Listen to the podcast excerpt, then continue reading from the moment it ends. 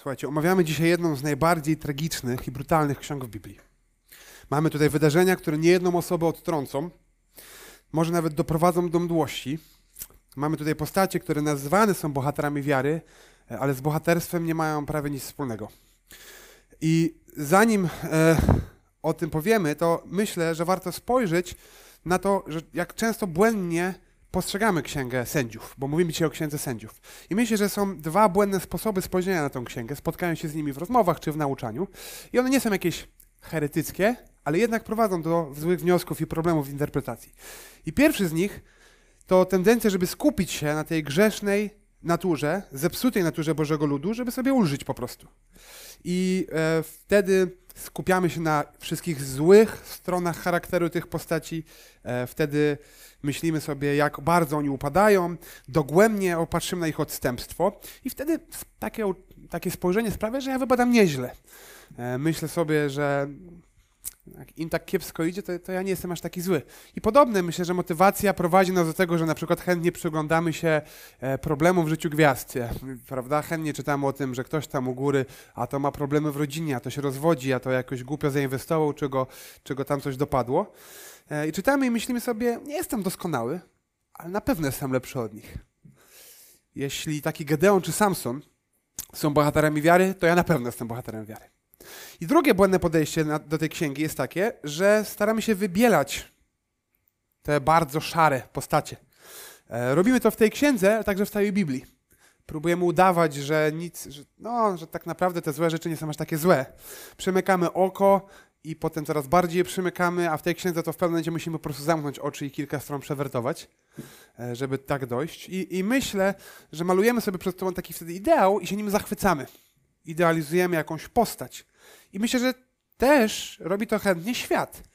E, tak, jedną z takich postaci idealizowaną przez e, lata był, i jak się okazuje wciąż jest, znany sportowiec e, Michael Jordan.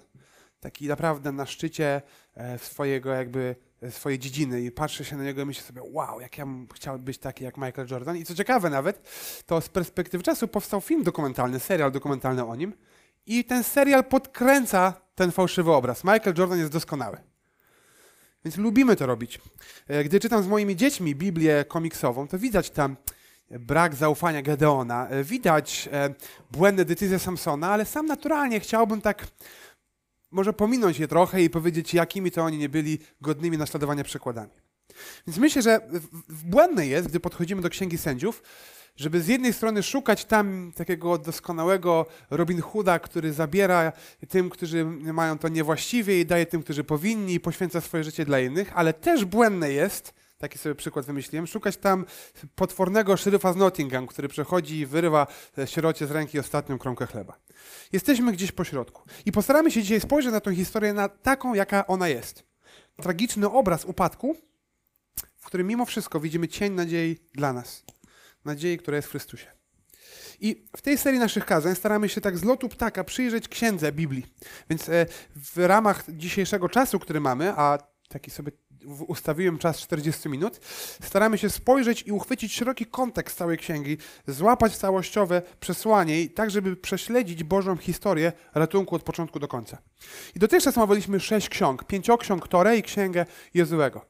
W pierwszych pięciu księgach Biblii, w Torze, mm, E, w Księdze Rodzaju Wyjścia Kapłańskiej Liczb i Powtórzonego Prawa widzimy, skąd się wzięło życie, skąd się wziął świat, ale widzimy też historię upadku, historię grzechu, e, widzimy też Boży plan ratunku, który jest zapowiedziany w jednej rodzinie. Ta rodzina trafia do niewoli, ta rodzina się najpierw przeprowadza, potem się okazuje, że jest tam e, zniewolona i musi Izrael z Egiptu pod kierownictwem Mojżesza Bóg wyprowadzić.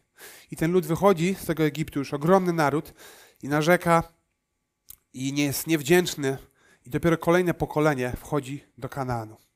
I właśnie do tej ziemi obiecanej, którą Bóg im obiecał, do Kanaanu, e, widzimy, jak wchodzą przez podbój w szóstej księdze, księdze Jozułego, kiedy to następca Mojżesza e, przejmuje kierowanie. I dzisiaj mamy księgę po Jozułem, a jeszcze przed królami, taki pomost niejako pomiędzy czasem Jozułego, a czasem, kiedy już będzie Saul, Dawid i Salomon. I e, ta księga, czy wydarzenia w niej opisane nie mamy pewności dokładnie, jak je datować. Mniej więcej jest to pomiędzy XVI, przepraszam, pomiędzy XIII a XI wiekiem przed Chrystusem, czyli tam 1200 z hakiem do 1050 z hakiem między Jozułem a monarchią. Nie wiemy, kto jest autorem tej księgi. Powstała ona najprawdopodobniej niedługo po tych wydarzeniach, które opisuje. I tak z lotu ptaka ta księga, te 21 rozdziałów, księga sędziów, to e, prolog, potem sędziowie i potem epilog. W prologu, w pierwszych dwóch rozdziałach widzimy jeszcze nawiązanie do Jozuego, widzimy wspomnienie, co się działo, podsumowanie podbojów i później od trzeciego rozdziału poznajemy 12 sędziów. I gdy myślimy sędzia, to nie myślmy Anna Maria Wesołowska, tylko myślmy raczej taki jakiś wojenny wataszka, tak? Czyli ktoś, kto jakąś grupą, jakimś oddziałem, jakąś armią dowodzi i w jakimś miejscu e, nie tyle rozsądza lokalne sprawy, co przegania wroga. I tych 12 sędziów mamy w różnych regionach. I ten w różnym czasie ich to działanie tych sędziów sumuje się do ponad 400 lat, ale to jest krócej, bo gdzieś tam się to w czasie nachodzi. I ostatnie pięć rozdziałów są najgorsze. Jest to epilog i obraz upadku całego narodu. Obraz tego, jak się naród odwrócił od Boga. I to główne przesłanie tej księgi jest takie, że Boży lud nie dokończył swojego dzieła, nie wybiera sobie przywódców i przesiąka kultem bożków. A więc Bóg wyznacza sędziów niedoskonałych przywódców realizujących zamiary doskonałego Boga w oczekiwaniu na doskonałego sędziego, który zaprowadzi porządek raz na zawsze. Jeszcze raz, jednym zdaniem, ja wiem, że było złożone. Księga Sędziów jest o tym, że Boży lud nie dokończył dzieła, nie wybiera przywódców i odchodzi do bałwochwalstwa, więc Bóg wyznacza sędziów, bardzo niedoskonałych przywódców, realizujących zamiary doskonałego Boga w oczekiwaniu na sędziego, który zaprowadzi porządek ostatecznie. I najpierw chcę spojrzeć na prolog, czyli na te pierwsze dwa rozdziały, który pokazuje brak konsekwentności w działaniu Izraela. Później chcę spojrzeć na epilog, na koniec, na totalny upadek, na efekty tego, gdy w ogóle nie ma Boga. I na końcu przyjrzeć się tym sędziom tytułowym. Może tak być? To dobrze, tak może być, bo, bo, bo tak będzie. Więc zanim przechodzimy do tych 12 tytułowych sędziów, to księga rozpoczyna się pewnym wstępem. Mamy opis sytuacji, który jest po podboju Jozułego, podsumowanie tego, co się udało, jak podbój przebiega dalej. I mamy to przejście między Jozułem a brakiem przywódców. I w prologu mamy opis tego, dlaczego Izrael jest tak dotykany atakami z zewnątrz. I to przedstawienie sędziów. Mamy też taką zapowiedź, o czym ta cała księga jest. I sam początek zaczyna się dobrze, tak z nadzieją troszeczkę. Jak ktoś was będzie czytał, to na początku może być tak, o, jest git, co tak Łukasz narzekał, ale już zaraz po chwili widzimy, że jest nie tak. Widzimy luki. I widzimy kilkukrotnie w, pierwszych, w pierwszym i drugim rozdziale informację o tym, że jakiś, jakiś, jakaś rodzina, e, jakaś grupa nie wypędziła wrogów, nie podbiła ziemi. Pan był z Judą, objął w posiadanie góry, lecz nie wypędził mieszkańców dolin. Synowie Beniamina nie wypędzili Jebozejczyków, Manasen zaś nie posiadł. Efraim nie wypędził, Zebulon nie wypędził, Asher nie wypędził, Naftali nie wypędził. Izraelici mieli bardzo konkretne zadanie od Boga, z konkretnym ostrzeżeniem. W Księdze Powtórzonego Prawa Bóg mówi, idźcie i ja wam pomogę. Ja wam pomogę zrobić tą ziemię. Będę z wami. To są silniejsze narody od was, ale bądźcie konsekwentni. Doprowadźcie do dzieła do końca. A jak tego nie zrobicie, to będzie kara, będą konsekwencje. I widzimy, jak czarno na białym, większość plemion nie dopełnia zadania, które Bóg dla nich ma. Co może być tego powodem? Może lęk przed większą armią wroga, może fascynacja ich tamtejszymi wierzeniami i kulturą, może chęć włączenia ich do swoich rodzin, powiększenie swoich wpływów, swojej siły, albo po prostu lenistwo. Zostawiają oni sobie okno na grzech. I oczywiście ten grzech się pojawia. Pojawiają się problemy z innymi wierzeniami, lud powoli odwraca się od Boga, pojawia się zepsucie ich kultury, struktury rodzinnej, stabilności i Bożego błogosławieństwa. I dalej widzimy w tym prologu, w tym wstępie do księgi, że to pokolenie przemija i zostawia otwarty projekt następnemu. Ale co gorsza, to następne pokolenie nie znało Pana.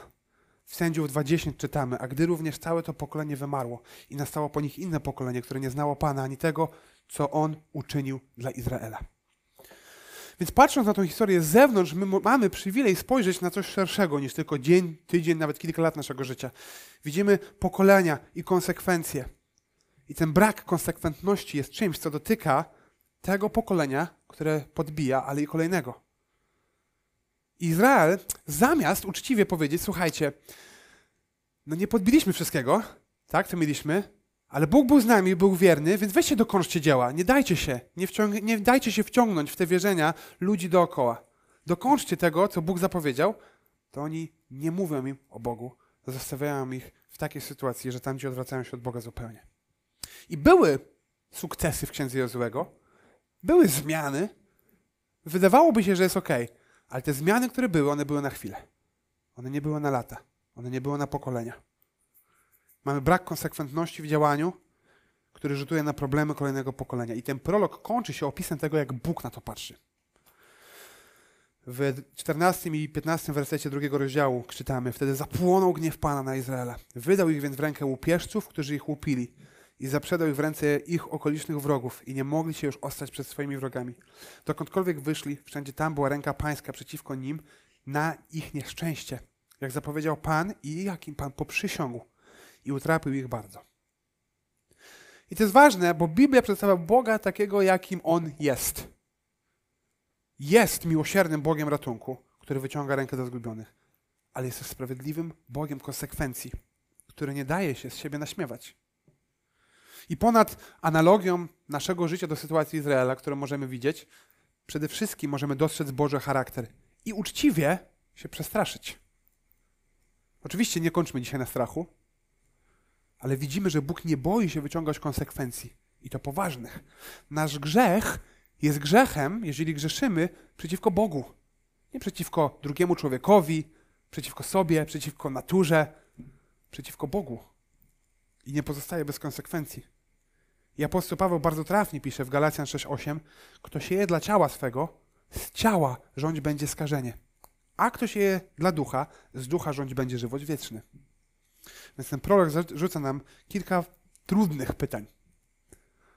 Po pierwsze, czy ja zostawiam sobie okno na grzech. Furtkę na uwielbienie siebie ponad Boga. Miejsce w moim życiu na miłość do siebie ponad miłość do Boga i do innych. Czas, pieniądze, uwagę dla moich zachcianek, a nie dla pragnień, które daje On. Czy podejmuję się zmian na chwilę, czy na lata? Czy podejmuję się poważnych zmian, czy tylko takich powierzchownych?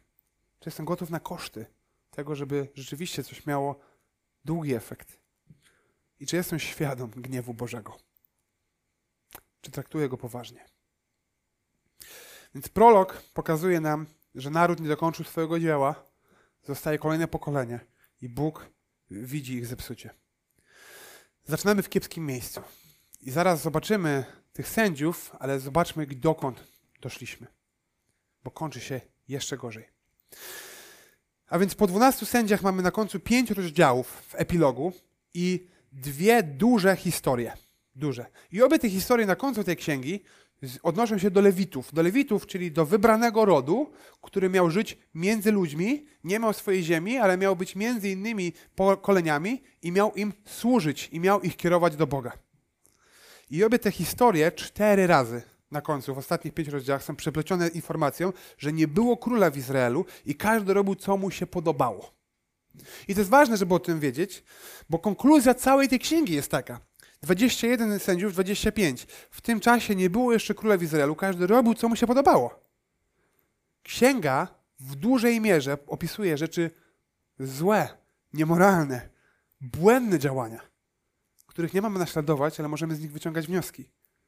Ona nie jest przykładem, tam nie jest opisana lista rzeczy, jakie się powinny dziać wśród Bożego ludu, ale przestrzega nas przed tym, do czego życie bez Boga nas może zaprowadzić. Jest opisem świata takim, jaki on jest. Gdy ludzie odwracają się od Boga. A więc mamy te dwie historie. Pierwsza jest e, kiepska, druga jest straszniejsza. Więc pierwsza historia pokazuje, że Bóg przez Izrael zostaje potraktowany jak bożki kananejskie. Opowiada ono o Micheaszu. Micheasz, e, tak na marginesie myśleliśmy kiedyś z Olą, żeby Michałowi dać na imię Micheasz, ale ostatecznie nie odważyliśmy się. Nie ze względu na tą historię. Micheasz jest tutaj taki jeszcze w miarę okej. Okay. Więc Micheasz e, oddaje matce z pieniądze, które jej ktoś tam ukradł. Ona jest wdzięczna i mówi, przeznaczam te pieniądze na budowę ołtarza. I jest ołtarz o przyrządzenie dla kapłana i widać, że po pierwsze nie ma nie ma kultu, nie ma, nikt nie wielbi Boga, zdaje się, jest tego brak, ale jest jakaś chęć. Jest chęć, żebyśmy, słuchaj, no zróbmy coś, żebyśmy wielbili Boga. No i przychodzi tam przypadkowo napotkany Lewita i Michał już mówi, to weź choć pracuj dla mnie. Prawda? E, więc okej, okay, zatrudnia się u niego ten Lewita, wykonuje swoją służbę, jest kapłanem, składa dla niego ofiary. Wydawałoby się super, błagam, niech się księga skończy tutaj. Nie. Bo przychodzi inne, uwaga, inne plemię Izraela. Nie zewnętrzny naród, ale plemię Izraela, Dana. Przejeżdża obok i widzi to i mówi, wiecie co, fajny ołtarz, fajny kapłan, zabieramy to. I zabrałem ten ołtarz, zabrałem przyrządy i początkowo ten lewita jest oburzony. Jak to? Ale przekonuje go ich argument, że słuchaj, tutaj służysz jednej rodzinie, a tam będziesz służył całemu plemieniu. Chodź z nami. Oni traktują wszechobecnego Boga, Jahwe, jak jakiegoś lokalnego bożka, którego się wyciąga i przestawia i on teraz jest tutaj. Po prostu się wyrywa go siłą komuś z ręki i on teraz jest z nami. Oni i ten Lewita widzi to podobnie. Nie liczy się jego odpowiedzialność przed Bogiem, ale po prostu silniejszy wygrywa, prawda? Tam są co? Większe wpływy, może większe pieniądze, tam może będzie fajniej, rzeczywiście są silniejsi, głupio się nie teraz postawić, jeszcze może mnie zabiją, jadę z nimi. I ta pierwsza historia tego upadku narodu, lewitów, kapłaństwa, oni traktują Boga prawdziwego jak bożki, które dookoła od kilkuset lat widzą i sobie z nimi żyją bezproblemowo. I ta, pokazuje, ta historia pokazuje, że nawet gdy kult Boga nie umiera, to on przesiąka, zupełnie przesiąka kult Boga Jahwe standardami do otaczającego świata. I jest kolejna historia gorsza. I tu ostrzeżenie, że osoby, ta historia jest trudna, więc osoby o słabych nerwach czy słabym żołądku mają prawo wyjść, e, albo jak nas słuchają, to przewinąć kilka minut. Bo ta druga historia opowiada o, i mówię na poważnie, druga historia opowiada o Lewicie, który wziął sobie nałożnicę, czyli konkubinę byśmy powiedzieli. Czyli kobietę, która miała być jego służącą, ale też miała rodzić mu dzieci, powiększa rodzinę, ale ona nie będzie jego żoną. Dochodzi do konfliktu między nimi, ta kobieta wraca do swojego ojca, on po nią jedzie, po kilku dniach dyskusji jednak bierze ją z powrotem i ma wracać do siebie do domu. Po drodze trafiają do Gibei, do takiego miasta, nie mają gdzie się zatrzymać, więc chcą się zatrzymać na placu. I przychodzi do nich pewien człowiek i mówi, słuchajcie, nie śpicie tutaj, chodźcie do mnie. I oni idą do niego do domu. I w nocy pod dom przychodzą ludzie z miasta i oni chcą zgwałcić tego Lewitę. Widzimy tu mocne odniesienie do historii Sodomy i Gomory z pierwszej Księgi Mojżeszowej. I gospodarz domu chce uchronić tego człowieka, więc daje im tą nałożnicę. Ona zostaje przez nich brutalnie zgwałcona i o świcie leży umierając na progu domu. Ten lewita wychodzi do niej i zdaje się, że traktują przedmiotowo. Nie przejął się bardzo tą sytuacją. Nie pomaga jej za bardzo. Wsadza ją na osła i jadą do siebie do domu. I ona umiera. Gdzieś w drodze prawdopodobnie. I co ten lewita robi? Jest żonny zemsty. Chce, żeby by ten ród Beniamina został dotknięty przez to. Więc ćwiartuje jej ciało i rozsyła po kraju żeby podburzyć te plemiona przeciwko Beniaminitom. Ale wiecie, co robi? On kłamie w tym czasie. On nie mówi prawdy. On udaje, że te wydarzenia były inne niż rzeczywiście były. I udaje mu się. Udaje mu się podburzyć. Wszystkie plemiona są gotowe iść na wojnę z Beniaminem. A Beniamin nie chce się ukorzyć, więc walczą 11 plemion z jednym Beniamina. Dwa dni Beniaminici wygrywają. Trzeciego dnia dają się wciągnąć zasadzkę i zostają pokonani. I jakby tego było mało, wojownicy izraelscy, którzy ich przyjechali zaatakować, poczuli jakąś adrenalinę, rządzę krwi i ścigają ich dalej i niszczą wszystkie ich miasta po drodze. Obraz jest tragiczny. I ostatni rozdział opowiada o skutkach. Pozostałe plemiona zawierają pakt, że nie będą dawać swoich córek tym pozostałym Beniaminitom. Zostali już tylko mężczyźni w tym rodzie, więc oni zawierają pakt. Ale później dochodzą jednak do wniosku, że słuchajcie, no stracimy przez naszą głupotę jedno plemię zupełnie. Co mamy zrobić? Zorientowali się, że podczas tego podpisania paktu nie było jednego miasta z nimi, więc jadą zabić wszystkich w tym mieście i biorą kobiety, które nie mają mężów i dają Beniaminitom, żeby się z nimi ożenili. czy wyszli za nich. I co się potem dzieje? Brakuje wciąż kobiet dla tego plemienia, więc idą jeszcze z innego miejsca, porywają je. Jeśli ktoś to, tego słucha i myśli sobie, masakra, tragedia, porażka, to właściwa reakcja. Ani ta księga, ani żadna inna, ani ja dzisiaj nie usprawiedliwiamy nic z tych rzeczy. Nie bagatelizujemy żadnej z tych rzeczy. Nie, wybie, nie wybielamy tego brudu. Bo to jest obraz czy opis tragicznej historii ludzi, którzy porzucili Boga. Ale pomimo tego, jak odległe, jak obrzydliwe są te wydarzenia, to mam wrażenie, że aż tak bardzo, jak nam się wydaje, nie odbiegają od naszej rzeczywistości. Czy jesteśmy świadomi, że w XXI wieku handluje się ludźmi? Czy jesteśmy świadomi, że na świecie w tym momencie istnieje niewolnictwo? Czy jesteśmy świadomi, że wciąż są plemiona, które są gotowe pójść do sąsiada czy do innego plemienia, które im się nie podoba i zabić ich co do nogi? Ale bliżej nam. Czy w Polsce i w Europie nie dochodzi do pobić, do gwałtów, do napadów? Czy nie widzimy, jak ludzie potrafią opluć, pobić, skrzywdzić drugą osobę, bo ma inne poglądy? Jest z innego plemienia. Czy jedna strona dzisiaj nie życzy drugiej stronie często śmierci? Ostatnio w USA, i to jest jeden z przykładów, które można byłoby wyciągnąć, była bardzo głośna sprawa śmierci George'a Floyda podczas zatrzymania go. I mówię o tym dlatego, że to sprawa bieżąca, jest też za wielką wodą, może troszeczkę łatwiej nabrać dystansu nam do niej. Mamy przykłady nam bliższe, o których jeszcze nie mam dzisiaj odwagi mówić. I podczas zatrzymania tego człowieka przez policję, on umiera, ten człowiek. Policjant nadużył siły, mógł to zrobić lepiej, może był niewyszkolony, może go ogarnął stres, może jakieś uprzedzenia. Ten człowiek, który był zatrzymany, stwarzał problemy, był pod wpływem narkotyków, to też się przyczyniło do jego śmierci. Straszna sytuacja. Nie rozsądzam tej sytuacji w ogóle. Ale wiecie, co ludzie dookoła robią? Dokładnie to samo, co ten Lewita. Biorą to wydarzenie, żonni krwi, żonni jakiejś dziwnej wyobraźni swojej zemsty i są w stanie wyjść młodzi ludzie na ulicę i pobić starszych w imię jakiejś rasowej sprawiedliwości. W imię tego wydarzenia ludzie są w stanie okradać, niszczyć, bić i mordować. Dzisiaj, w XXI wieku, w cywilizowanym kraju. I można by tych przykładów wymieniać wiele, i my jesteśmy tego świadomi. Ale nie o tym dzisiaj przede wszystkim. Zastanawiająca dla nas dzisiaj powinna być geneza tych wydarzeń. Co do tego doprowadziło wtedy i dzisiaj? Zaczęło się od tego, że Bóg jest potraktowany tak, jak bożki kananejskie.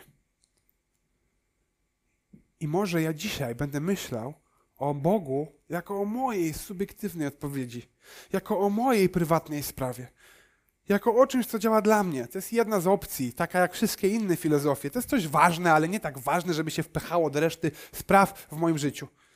I niby nic, ale takie instrumentalne, powierzchowne traktowanie Boga prowadziło do zepsucia najpierw małego, a potem do tragedii. I skończyło się czym? Tym, że Bóg jest w ogóle wypchnięty. Że nie ma Boga w tle, tylko w ogóle go nie ma.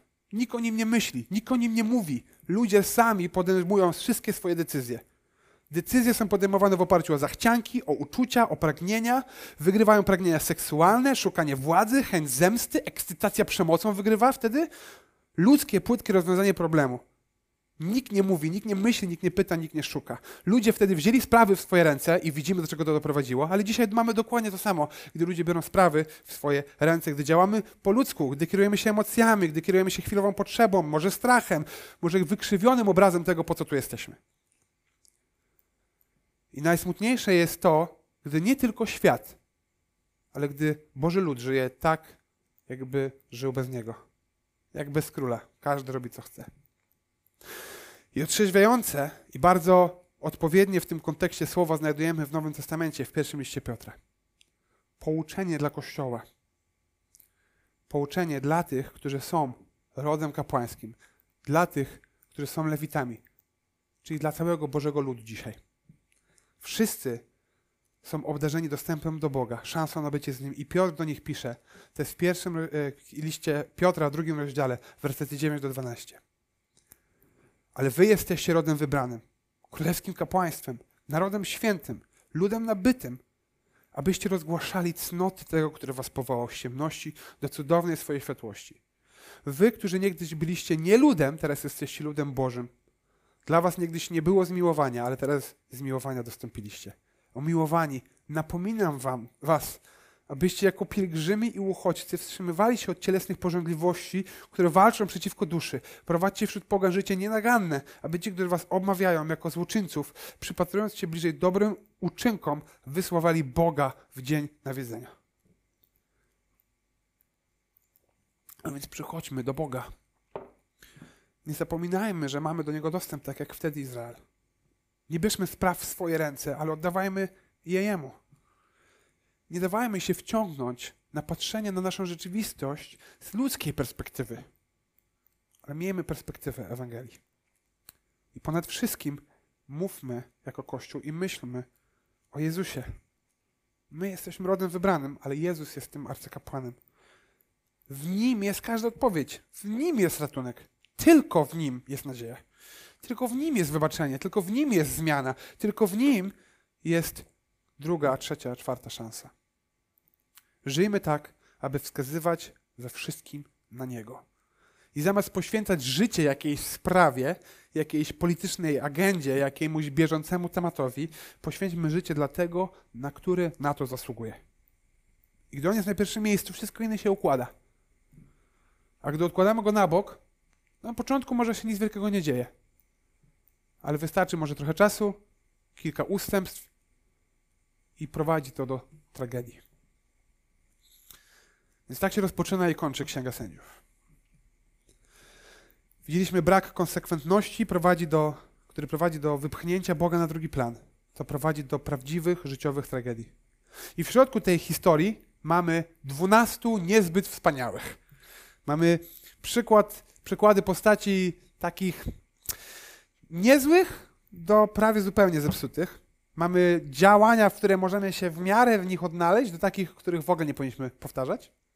Więc sędziowie nie są mędrcami, którzy rozważają sprawy, liderami mieli być, i to jest ważne, mieli być liderami wybranymi przez lud. Wybranymi przez ludzi do dbania. Więc gdyby było wszystko na miejscu, to byliby sędziowie, którzy rozsądzają sprawy, troszczą się z góry, dbają rzeczywiście o ludzi, którzy zapominają, ale tego nie ma. Ludzie tego nie robią, a więc mamy w tej księdze sędziów reakcyjnych, sędziów ad hoc, sędziów powoływanych przed Boga, kiedy już jest prawie za późno żeby odratować lud, podtrzymać ich, wyrwać ich z obcego narodu. Więc te historie sędziów są często militarne. I już tutaj można się na chwilkę zatrzymać, bo mamy sytuację, w której ludzie nie są posłuszni, nie są konsekwentni, nie podchodzą do dbania o swoje królestwo, o swoje powołanie poważnie. I to jest ciekawe, bo Bóg ani ich nie zostawia, ani ich nie wyręcza. On daje ratunek, ale to jest czasami ratunek w ostatniej chwili, tak na styk. I zamiast zdrowych plemion w Izraelu, mądrych decyzji, zamiast ludzi, którzy się o siebie troszczą, to mamy naród, który co chwilę się budzi, mówiąc tak kolokwialnie, z ręką w nocniku. Już jest prawie za późno, już jest wróg u bramy, już jest wróg między nami praktycznie. I wtedy ludzie się dopiero orientują, żeby się przydało, że może ktoś ich poprowadził, o nich zadbał. I my dzisiaj też możemy być albo mądrzy po szkodzie, albo możemy myśleć już dzisiaj, co siejemy. To, co siejemy dzisiaj, będziemy zbierać. Myślmy o tym, co siejemy. Dbajmy o te problemy, które są dziś, ale dbajmy o problemy, które będą jutro, które będą za rok, które będą w następnym pokoleniu. A więc wracając, mamy sędziów. I te historie są dla nas ważne, dlatego że czytamy o nich, że są bohaterami wiary. W Hebrajczyków 11:32 autor tego listu pisze: Cóż powiem jeszcze? Zabrakłoby mi przecież czasu, gdybym miał opowiadać o Gedeonie, Baraku, Samsonie, Jeftem, Dawidzie i Samuelu i o prorokach. A więc z jednej strony nie możemy po prostu przeczytać o nich i stwierdzić totalna beznadzieja, jestem od nich lepszy, jestem pocieszony, zachęcony, jest ktoś gorszy ode mnie na świecie, ale z drugiej strony nie możemy też udawać, że to są postacie bez wad. Więc myślę, że mamy do czynienia tutaj z bohaterami wiary, ale ta księga wymusza na nas, żebyśmy troszeczkę to pojęcie bohatera wiary w naszych głowach inaczej opisali. I chcę krótko o tych kluczowych sędziach i ich historiach powiedzieć. Niektórzy z tych dwunastu są wymienieni tylko z imienia, e, o niektórych wiemy mało, e, ale niektóre historie są opisane szczegółowo i na końcu przejść do wniosków, jakie dla nas z tego płyną. A więc e, pierwszym sędzią, o pierwszym sędziu niewiele wiemy, drugim sędzią jest Ehud. Izrael jest pod naciskiem Moabitów. Ehud bierze okup, żeby zanieść go do, do, do króla, e, który jest ich okupantem i bierze pod płaszczem miecz. A więc drugi sędzia już jest e, e, zabójcą, po prostu. Prosi o spotkanie w samotności z tym królem, mówi, mam dla ciebie słowo od Boga. Ludzie inni wychodzą, podchodzi do niego i zabija tego króla. I tymczasowo wyratował swój lud. Czwartym sędzią jest Debora, e, która pro, prorokuje i posyła Baraka. I mówi, ma zadanie od Boga, żeby wyratować lud. I Barak mówi, dobrze, ale się trochę boję. Tak upraszczając nasz język, więc Debora mówi, ok, Bóg będzie ci błogosławił, ale, e, ale to nie ty okryjesz się sławą. I rzeczywiście po zwycięskiej bitwie dowódca wojsk armii ucieka i zabija go na przypadkowo napotkana kobieta, a nie Barak. Piąty jest Gedeon. Gedeon jest też ciekawy. Do Gedeona przychodzi prorok i mówi: Słuchaj, masz zniszczyć tam ten ołtarz Baala. I Gedeon prosi o jakiś znak potwierd na potwierdzenie tego. E, jakby, to, jakby to nie wystarczało, jakby sam fakt istnienia tej, tej, tej, e, tego posągu nie wystarczył dla niego, więc widzimy, jaka jest sytuacja. I potem, jak już ma potwierdzenie, to nie robi tego za dnia, bo się boi, więc idzie w nocy ten zniszczyć. I uwaga, i to jest tragedia. Przychodzą ludzie następnego dnia do jego ojca i mówią, wiesz co, twój syn zniszczył posąg Baala. Chcemy go zabić, chcemy go ukarać za to. Czujemy, jakie jest już zepsucie? I ojciec mówi, nie ma takiej opcji. I wtedy zbierają się obce narody, które już mają ogromne wpływy w Izraelu, żeby wyjść na wojnę, żeby zniszczyć go. I Gedeon dwa razy prosi Boga o znak, że, nie, że Bóg będzie z nim. I Bóg mu daje dwa razy znak i w końcu staje do walki. Zbiera się 30 tysięcy, ale Pan Bóg mówi, nie, to jest za dużo. Potem jest 10, mówi, nie, to jest za dużo, 300 zostaje. I on ma iść z, tą, z tymi 300. A to nie jest film 300 e, o Spartanach, jakby ktoś pytał. I jedzie z nimi i pokonuje swoich wrogów. Zupełnie nadprzyrodzona sytuacja. Bóg jest z nimi. I niby zdaje się, że Gedeon, po pierwsze, oprócz tej swojej niewiary, zdaje się być niezłym sędzią, ale ostatecznie zostawia sytuację kiepską. Jego syn samozwańczo samozwańczo chce zostać królem i morduje 70 swoich braci. Ósmy jest Jefta, wybrany przez ludzi, jest jakaś nadzieja, prowadzony przez Ducha Bożego, prowadzi on do walki, skutecznie dowodzi armią, odnosi zwycięstwa, ale z drugiej strony składa dziwną przysięgę, jakiś dziwny ślub przed Bogiem, nieprzemyślany. To jest takie dziwne, nie, nie, myślę, że niegodne e, pochwały. I ostatecznie wchodzi w zatarg z Efraimem, innym plemieniem, i zabija dużą grupę z tamtego rodu, swoich rodaków. I dwunasty ostatni jest Samson. I Samson jest opisany najbardziej szczegółowo ze wszystkich. Jest on powołany jeszcze przed narodzeniem. Samson jest takim typem i antytypem Chrystusa zarazem. Jest on powołany jeszcze przed narodzeniem. Ma on być w szczególny sposób poddany Bogu i na ten znak tego oddania ma e, mieć długie włosy, trzymać. I Samson to jest taki chodzący kij w mrowisko. Jesteśmy już w momencie, co już było widać wcześniej, ale jesteśmy w momencie, kiedy Izraelici już się nie przejmują tym, że są pod panowaniem obcego narodu. To już jest dla nich norma. Oni już się chyba z tym pogodzili, już z tym żyją. Nie tylko nawet, nie ma, nie tylko nie ma nadziei, że się z tego wyrwiemy, ale jeszcze nie chcemy tego statusu quo zmieniać. I Samson, i jego charakter, i jego wady sprawiają, że ten kij w mrowisko jest gdzieś tam wsadzony. Z niczego on robi konflikty. Konflikty, które powinny pojawić się wcześniej, które powinny pojawić się z innych zupełnie pobudek. I te konflikty tą okrężną drogą e, się pojawiają między Izraelem a Filistynami. I historia Samsona zaczyna się od tego, że spodobała mu się Filistynka i bierze ją za żonę. I jadąc do niej spotyka lwa, w ogóle to jest taka znana historia, spotyka lwa i ciach rozrywa go na pół. Więc mówimy sobie, wow, okej, okay, ten gościu jest narwany i silny. Co będzie dalej? Ma ślub i Samson rzuca zagadkę gościom i mówi, słuchajcie, jest jakieś tam, rzuca im pytanie, zakład robi. I co się dzieje? Wydawałoby się sytuacja normalna, ale jego dwa problemy, czyli jego y, y tendencja do agresji i przemocy i jego problemy czy porządliwości seksualne prowadzą do tego, że jest ten konflikt między Izraelem a Filistynami. Jego żona go przekonuje, weź mi, powiedz, jakie jest rozwiązanie. On jej mówi, to jeszcze nie jest Dalila.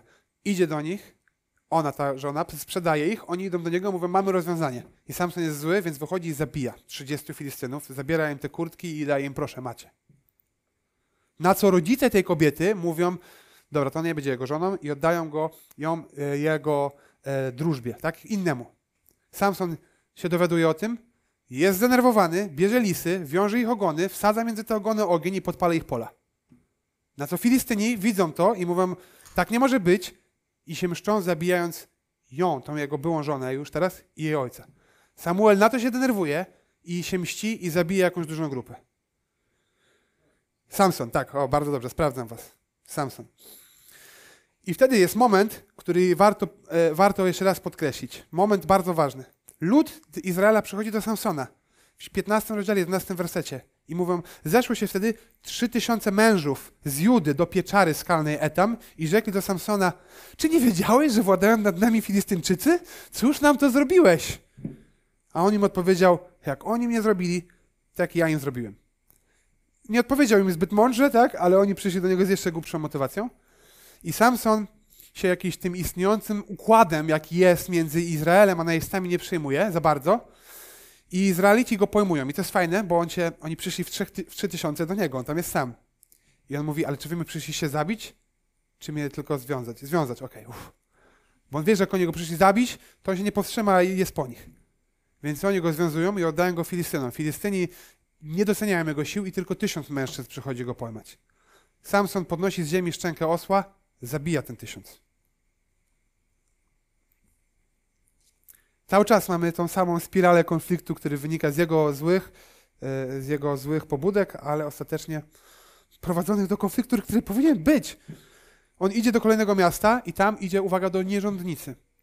Ludzie w tym mieście wiedzą, że on jest i mówią, chcą go przyłapać. Samson wstaje o północy, wie chyba, że na niego się czają, podchodzi do zamkniętej bramy, wyrywa zamkniętą bramę i idzie ją gdzieś wynieść wek.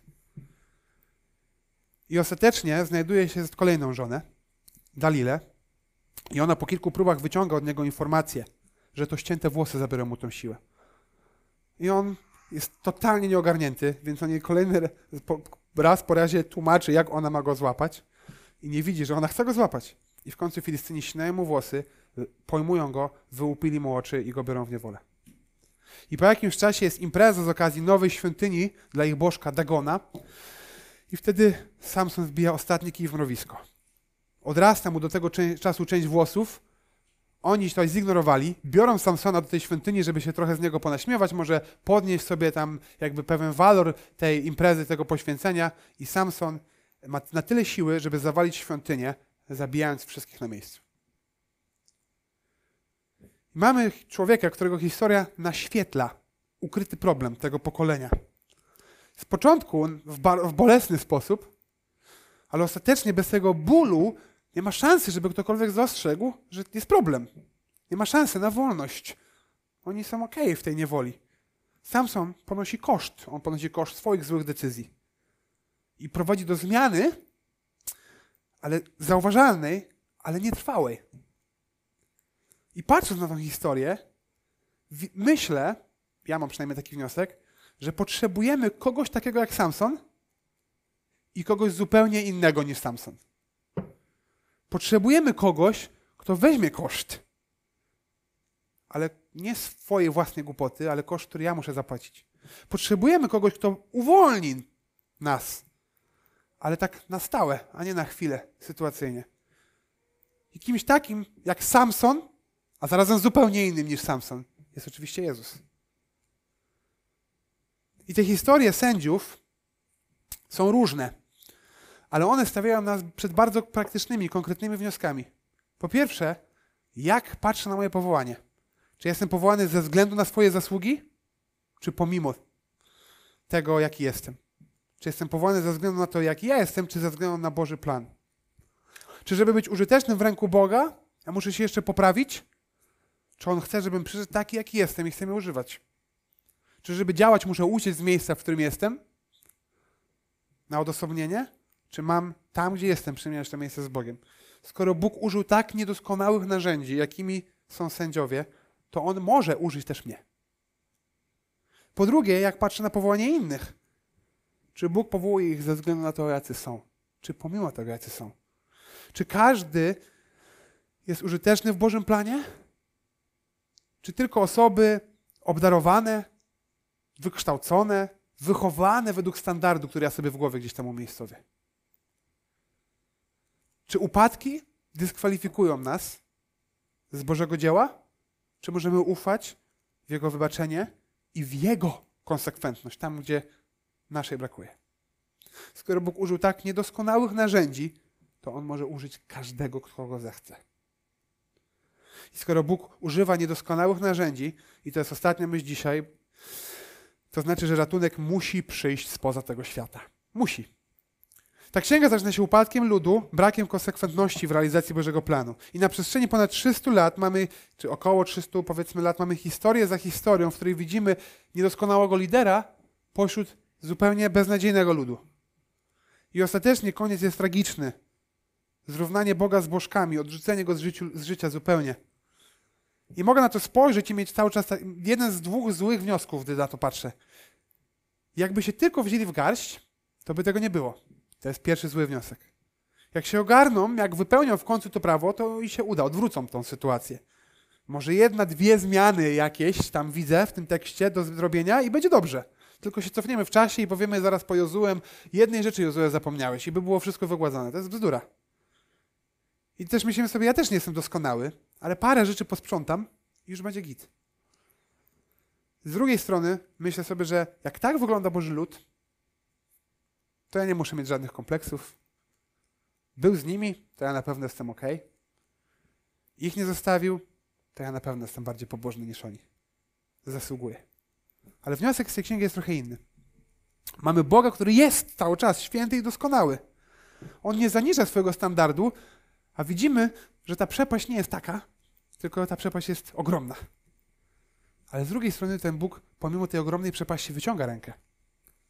I skoro Bóg posługuje się tak niedoskonałymi narzędziami, to nie ma co liczyć, że wśród ludzi znajdzie się ktoś w końcu, kto będzie wystarczająco doskonały. Nie Abraham, to, i, to Izaak już będzie ok.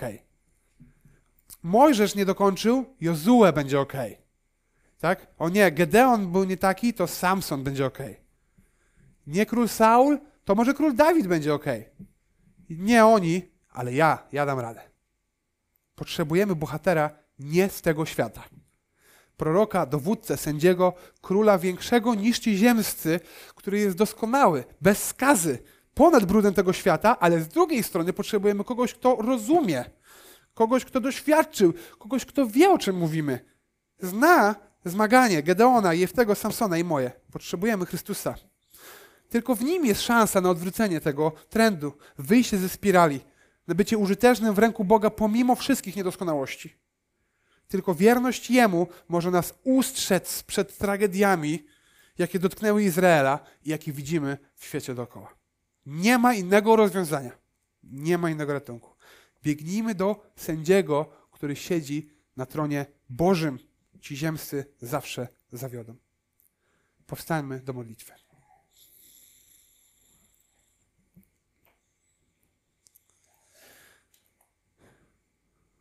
Drogi Ojcze w niebie, jesteśmy, jesteśmy przerażeni, jesteśmy poruszeni, jesteśmy obrzydzeni wręcz tym, do czego prowadzi ludzka natura. Do czego prowadzi życie bez Ciebie, do czego prowadzi chodzenie na kompromisy. Jesteśmy przerażeni tym, co widzimy w Księdze Sędziów, jesteśmy przerażeni tym, co widzimy w świecie dookoła.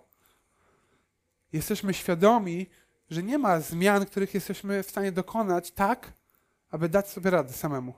Potrzebujemy sędziego doskonałego. Potrzebujemy Ciebie. Prosimy Cię o to, abyśmy potrafili z każdą rzeczą, z każdym wyzwaniem, z każdą trudnością, z każdym pytaniem przychodzić najpierw do Ciebie. Nie do naszych ulubionych doradców, nie do naszych ulubionych liderów, nie do naszych ulubionych polityków, do Ciebie. Prosimy Cię, Ojcze, abyś zmienił nasze serce i trzymał je, abyś zmienił serce tych wszystkich, którzy żyją jeszcze o własnych siłach i abyś nam, którzy jesteśmy Twoimi dziećmi, przypominał, że to Ty nas niesiesz.